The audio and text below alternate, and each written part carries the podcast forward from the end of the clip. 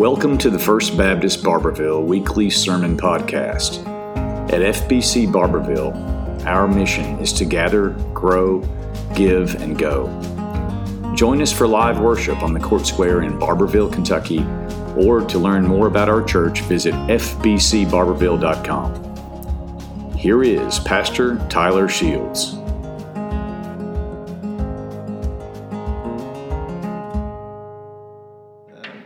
Introduce to you from Journey Church this morning Mr. Andrew Dole. He's going to be bringing God's Word with us from Philippians chapter 2 this morning. And uh, again, such a blessing to have them here with us uh, this week. And I look forward to a wonderful message, brother. Thank you. Appreciate it. Hey, thank you guys for having us. Good morning. Um, we just want to thank you guys for your hospitality this week, letting us sleep here, uh, letting us serve here in your community. Um, we are very excited to see what God's going to do. Um, I'm just excited to see what God's going to do in the hearts of my students um, and our leaders as well. And I pray that uh, we can make as much of an impact on you guys as you guys have done for us. So we really appreciate that. If you guys would turn your Bibles to Philippians chapter 2. Um, and while we do that, uh, let me tell you guys a little bit about myself. Um, I'm Andrew Doyle, and I'm a youth intern at Journey Church in Joplin, Missouri. Um, when I was a kid, I thought that I was the best at everything. I thought that I was the best student in school because I was the teacher's pet. I thought I was the best basketball player on the court because I brought my ball to recess. I thought that I was the funniest person in the world because I could make people laugh. I also thought that I was the greatest citizen in the entire world because I was a Boy Scout.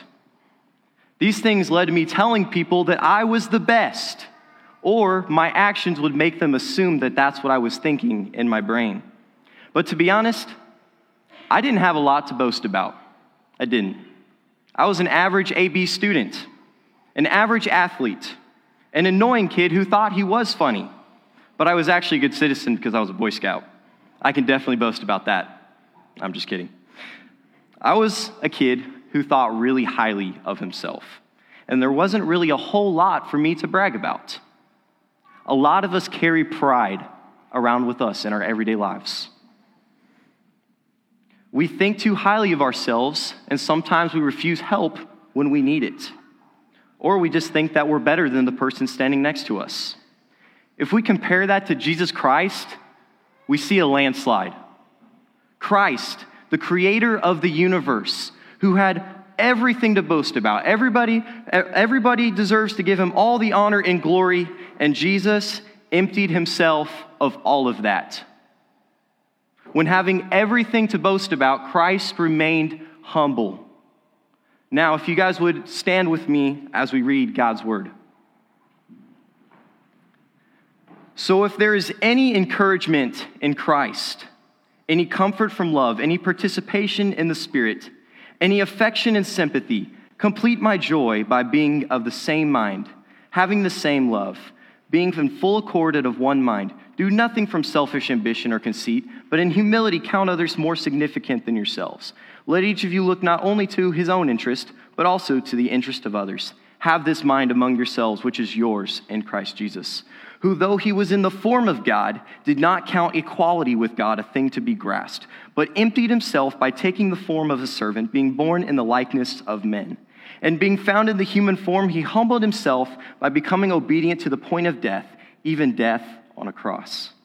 Therefore, God has highly exalted him and bestowed on him the name that is above every name, so that the name of Jesus every knee should bow in heaven and on earth and under the earth, and every tongue confess that Jesus Christ is Lord to the glory of God the Father. Thank you, guys. May God bless the reading of his word this morning. This morning, I would like to present to you guys three main points from this text. And it's first, that we are all called to be united in Christ with one another. Number two, that we are called to imitate Christ's humility. And number three, that Jesus is the example of exaltation after humility. Right? Let me read the first four verses for you guys again. So, if there's any encouragement in Christ, any comfort from love, any participation in the Spirit, any affection and sympathy, complete my joy by being of the same mind, having the same love, being in full accord and of one mind. Do nothing from selfish ambition or conceit, but in humility count others more significant than yourselves. Let each of you look not only to your own interest, but also to the interest of others. We have to notice right from the beginning, right from the beginning, that we, the first word is either so or therefore, depending on the translation. And this means that he's referring to what he's already talked about. In Philippians, so far, Paul is thanking the church for their partnership in the gospel with him. They're praying for the growth and that they will grow to love one another deeply. These people were worried about Paul, they had a deep care for him as well. He gives them peace that his suffering and his current imprisonment is to advance the gospel even further. What is directly in front of the passage that we're looking at today is Paul's conversation with himself of whether or not to live or to die would be a better thing. But to live is Christ, is what he says. He knew that by death he would be united with Christ in glory, but he knew that to live is Christ, that every single breath that he breathes is Jesus. Every single difficulty and struggle, even the current things that he is going through, is all for the glory of Christ Jesus, our King. With that mentality, he challenges the Philippian church to unite in spirit and mind. And to challenge them, he further elaborates that here in chapter 2. His first point is that we are to be united with one another in mind and in spirit. Paul tells them if there's any encouragement in Christ, any comfort from love, any participation in the Spirit, any affection and sympathy, Paul asks the Philippians three rhetorical questions here. And it's clear and obvious what the answers to those questions are. All of us believers know the answers to these questions. Of course, we know that there is encouragement found in Jesus Christ. Of course, we know that there's comfort in Christ's love for us. And of course, we know that as a Christian, we have the participation of the Spirit and that we know the affection and the mercy of God. Duh, right? This is like asking, can a fish swim? Is the Pope Catholic? Do dogs bark? Do birds fly? We know the answers to these questions. Paul is making very clear here from right from the beginning that these are things that we experience as believers in Jesus. These are things that the people of the Philippian church understand. So he's telling them, all of you have to listen to what I'm about to say because you know these things. Right? He's saying, as a believer of Christ, we understand these things. And so in verse 2, he says, Fulfill my joy by being of the same mind, having the same love being in full accord and of one mind. Paul is giving them a personal request here. As the founder of their church, he's pleading them to find unity and to be in full accord with one another. This means a deep, abiding, and internal unity, not just a basic agreement on things, but a deep, abiding unity. One that is found on the same goal and the same mission, one with the same motivations and actions, one that is loves together, serves together, weeps together, rejoices together, and prays together. We, as the body of Christ, are to strive alongside one another for the same goal and the same purpose. I've had the pleasure of being a captain for both my high school and my college soccer teams. I've loved playing the game, I absolutely love it. I love building relationships with my teammates and my coaches, and sometimes the opponents as well. In athletics, it's important for a team to be unified, striving for the same goal. And as captain of the team, my job is to lead people to that goal. In high school, it was very difficult for me to lead everybody to the same goal because we didn't have the same focus. Sure, we all had some of the basic concepts in mind. We wanted to win a championship, right? We wanted to beat our rivals, right? Maybe we wanted to score a certain amount of goals in the season. We all, we all had those things that were important to us as a team. But ultimately, are the things that, that uh, led to our actions and our motivations behind those were different. Some of us were playing sports to be popular. Some of us wanted to get a college scholarship. Some of us wanted to just play for fun. We all had a different motivation for playing the game. In college, it's a completely different story. I've been blessed with a great team. We all come and we play for the same purpose. None of us have a scholarship, none of us are required to be there, but man, we have fun and we give glory to God. We're not trying to beat any records, we're not trying to win a certain amount of games. Our goal is as we walk on that field, we're going to build up and we're going to encourage one another all of us have that same mindset. And because we have that same mindset, we are united. We walk on that field and we're a brotherhood. With that goal in mind, our actions and our attitudes are united and we're in step with one another. And Paul calls the Philippian church to be just like that, with our actions and our attitudes unified, centered on the same goal, and that is Jesus. The only thing that matters. Paul continues in verse 3 describing how our fleshly desires can get in the way of unity. He says, Do nothing of selfish ambition or vain conceit. If you look up the def- definition of conceit in the dictionary, it's an excessively favorable opinion of one own ability, importance, or wit. When we live with this feeling that we are so important, or so able, or so talented, we are outside of God's will. We are working against the unity that Paul is pleading for here right? Paul tells them to count others more significant than yourselves. Let each of you look not only to your own desires, but more importantly, to the desires of other people. This is the opposite of what the world around you is teaching. It's the opposite of when you leave these doors today, it's the opposite of what the Bible is trying to tell us to do here. The world is pushing for us to make the best version of ourselves, to make money, to have a certain job, right? These things in themselves are not bad. But what they do is they lead to selfishness and conceit. We use them as measurable tools to say, look at me. Look at me. I've got this much money or I've got this job. I've got a higher position than you. I'm better than you. Right? These positions, the world will tell you, will lead you to be happy. They'll, they'll tell you that this will satisfy you. Right? The world is, telling, is defining our goals and our motivations for us and they are different than what the Bible tells us. Right? We can turn on the news and we can see disunity. We can walk into Walmart and we can see disunity. Sometimes we can see disunity inside of the church. And that is because our goal and our focus is not the same. We cannot pursue the elevation of ourselves and glorify God at the same time. It's not possible. We are called to elevate others, the other people around us. We're called to consider them more significant than ourselves. We are to look at the interests of others before we even look at our own. And this is the opposite of what the world is telling us to do. The world doesn't tell us to look out for other people more than ourselves. The world tells us to, we're most important. It's all about us. The good thing is, we have an example of what it looks like to put others before ourselves in the act of humility. Let's take another look at verses 5 through 8.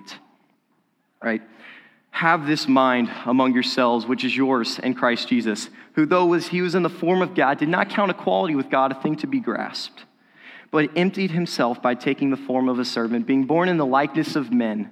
And being found in human form, he humbled himself by becoming obedient to the point of death even death on a cross.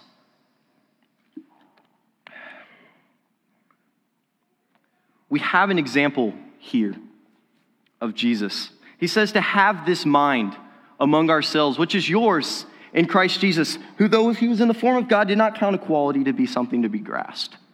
Right? The second point that we see here is that we are called to imitate Christ's humility. We are called as believers in Christ to follow in his footsteps of selflessness. The first thing we must notice in verse 5 is that Paul specifically writes, Have this mind. In other translations, let your mind. Humility is a choice. Humility is a choice. It's all too easiest for us to read the following description of Jesus here and admire it from a distance. God wants us to be awed by it. I'm awed by it. Man, the gospel is amazing. I am awed that Jesus would come and humble himself for me. But it's all too easy for us to just admire Jesus. We must enter into it and imitate it. That is what we're called to do. Man, we can stand and look at Jesus and all, all, all we want, but you're called to enter and to imitate. This mind, this mindset, this choice is only possible in Christ. We can never choose to live in humility without Christ.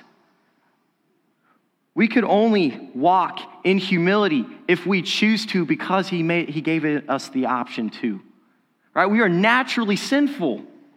When we wake up, we can choose sin or we can choose God. And a lot of times, we choose the wrong thing. Right? Humility is a choice.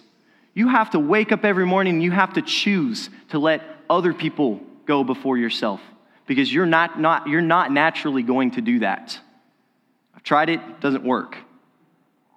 Paul continues on to say, who, though he was in the form of God, did not count equality with God a thing to be grasped, but emptied himself by taking the form of a servant, being born in the likeness of men, and being found in human form, he humbled himself by becoming obedient to the point of death, even death on a cross. Christ is our ultimate example of humility. Jesus was in the form of God. Jesus was God in the flesh. Jesus did not begin to exist when he was born in a manger on Bethlehem. He was the eternal God, the creator of the universe. Right? Paul writes in Colossians, he says, He is the image of the invisible God, the firstborn over all creation. For by him all things were created in heaven and on earth, visible and invisible, whether thrones or dominions or rulers or authorities. All things were created through him and for him. And he is before all things, and in him all things hold together. He is the head of the body the church. He is the beginning, the firstborn from the dead, and that in everything he might be preeminent. Jesus is supreme. He is superior to all, right? He is deserving of all of our worship and all of our praise and all of the honor and the glory. But instead, he did not count equality with God a thing to be grasped. But instead, he emptied himself by taking the form of a servant, being born in the likeness of men. Jesus emptied himself and chose not to cling to his own deserved glory, so that way he could come to the world as a servant. The Almighty One, the one who created you and me, the world around us, and the one who's in control of all things, chose to be a servant. You don't see a king fighting on the front lines, and you don't see a CEO cleaning the bathrooms. We serve a different leader, one that is unlike any other. He entered this world that he created, interacted with the people that he created, not as a king or a high status individual, but as a servant.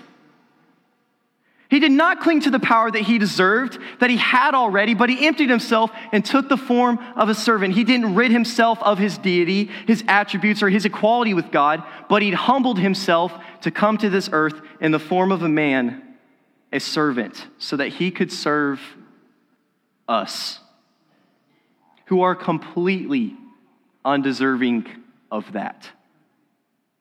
Christ humbled himself through his obedience to God.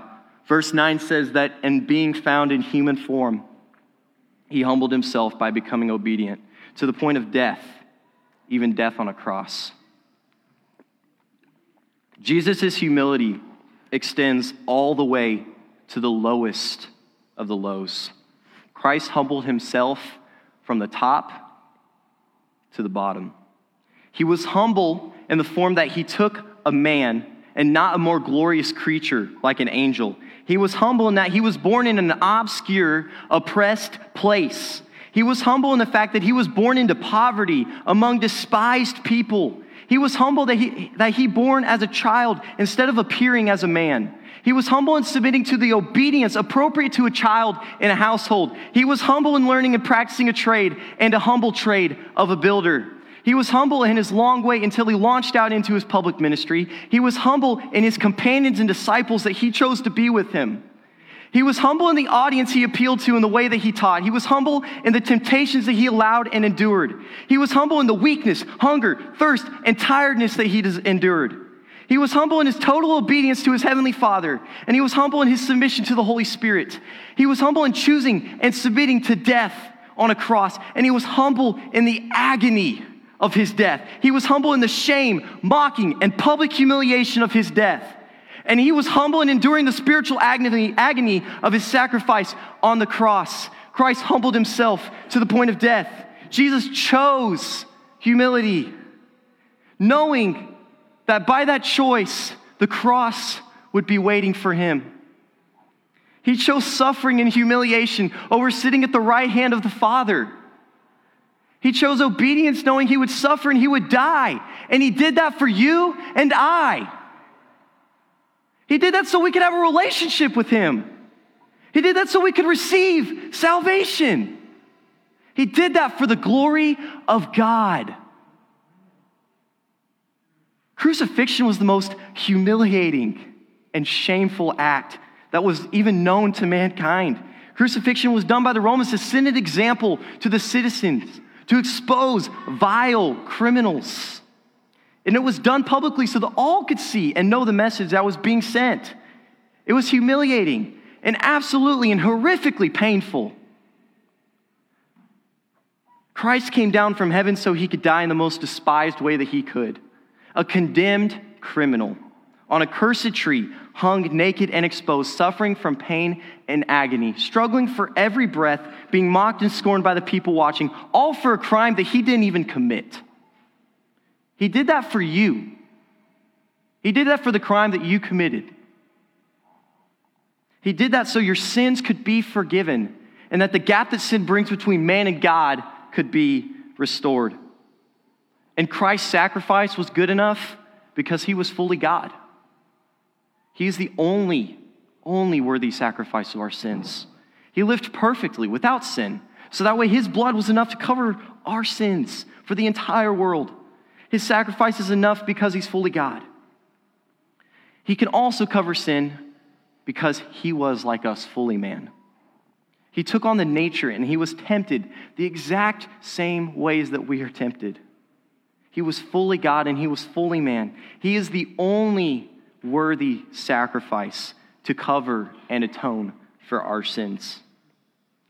The third point that we can see in this text is that Jesus is the example of exaltation after humility. Read with me in verses 9 through 11. Therefore, God has highly exalted him and bestowed on him the name that is above every name. So that the name of Jesus, every knee should bow in heaven and on earth and under the earth, and every tongue should confess that Jesus Christ is Lord to the glory of God the Father. Christ did not elevate himself. Christ humbled himself to the point of death on a cross. His humility was ultimately to bring glory to God. That was his motivation. His humility allowed him to be the substitution for our sin. He took the beatings that we deserved, he took the mockings that should have been made towards us, and he died the death that we deserve. Because Christ humbled himself, God the Father exalted him to his rightly place. Christ did not elevate himself. God the Father placed him where he deserves to be, on the throne, and gave him all of the honor and the glory that he deserves. And that is that therefore God is highly exalted and bestowed on him the name that is above every name, so that Jesus, at the name of Jesus, every knee should bow in heaven and on earth and under the earth and every tongue should confess that Jesus Christ is Lord to the glory of God the Father. God gave Christ the name Yahweh, which is the name above every name. It is a clear statement of Jesus' deity.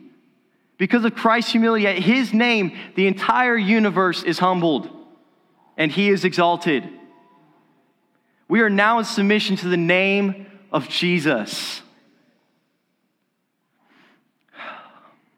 If we believe in him and confess that he is Lord, we are in joyful, joyful submission to King Jesus, who bled and died for us and is now exalted over all. Not only are we in submission, but those in heaven and those on earth and those underneath, meaning that all of Jesus' creation is now honor and glory to him. We can recognize the superiority of Jesus Christ. Jesus Christ is Lord of all. He is deserving of every ounce of our praise and our glory. And as we enter a time of response, I want to bring back the first point that we dug into. Have this mind among yourselves, which is yours in Christ Jesus. We as believers are called to be selfless and to pursue unity, but it's a choice. Our unity is founded on a goal, and that goal is to glorify God. Jesus' goal in his humble obedience was to bring glory to God. If we're wanting to be like Christ, we must humble ourselves and exalt Jesus. Every morning you wake up, you must humble yourselves and exalt Jesus. He must increase, so I have to decrease. I must decrease. It's so easy to say, and I'll be the first to admit, I'm extremely prideful. I'm selfish. And some mornings I wake up and I refuse to choose humility. I choose my own personal glory. I am in need of a Savior. I am in need of a King that shows me what it looks like to humble myself into obedience. And I am in need of a King that makes me bow on my knees and give praise because my life's not about me. It's not about me. The church isn't about me. It's about Christ who humbled himself to the point of humiliation and death on a cross. For Christ to increase in my life, I have to decrease. For Christ to increase in your life, you must decrease. You cannot elevate yourself and give glory to God at the same time. And maybe there's something in your life that gets in the way of glorifying God. Maybe you've never accepted Christ into your heart and you, you don't know this true unity of what it, what it means to be a believer in Christ, to be a part of the body of Christ. I want you guys to know this altar is open this morning, right? Make a decision, make a change, because we cannot walk out of this room just like we came in and expect change to happen. I can't do that. We have to choose humility. We have to choose to make the person next to us more important than ourselves. All of the time, because we're naturally, naturally going to elevate ourselves. This altar is open this morning. Lay it all down at the feet of Jesus, the one who loved you to the point of death, even death on a cross. Glorify God this morning and always. Let's pray.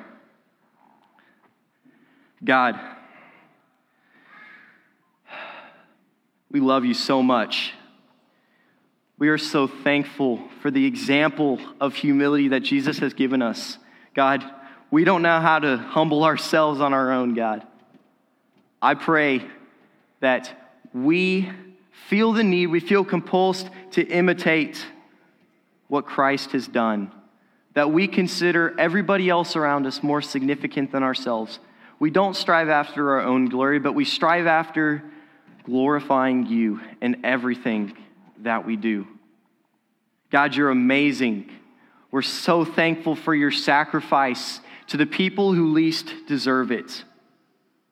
But thank you for emptying yourself of all of the glory that you deserved so that I could have salvation. Thank you, God. We love you. In Jesus' name, amen. Thanks for listening to the weekly sermon podcast. Please subscribe, but also join us live in person on the Court Square in Barbourville, or find us on YouTube by searching FBC Barbourville, on Instagram at first underscore Baptist underscore Barbourville, on Twitter at Barbourville FBC, or on our Facebook page, First Baptist Barbourville.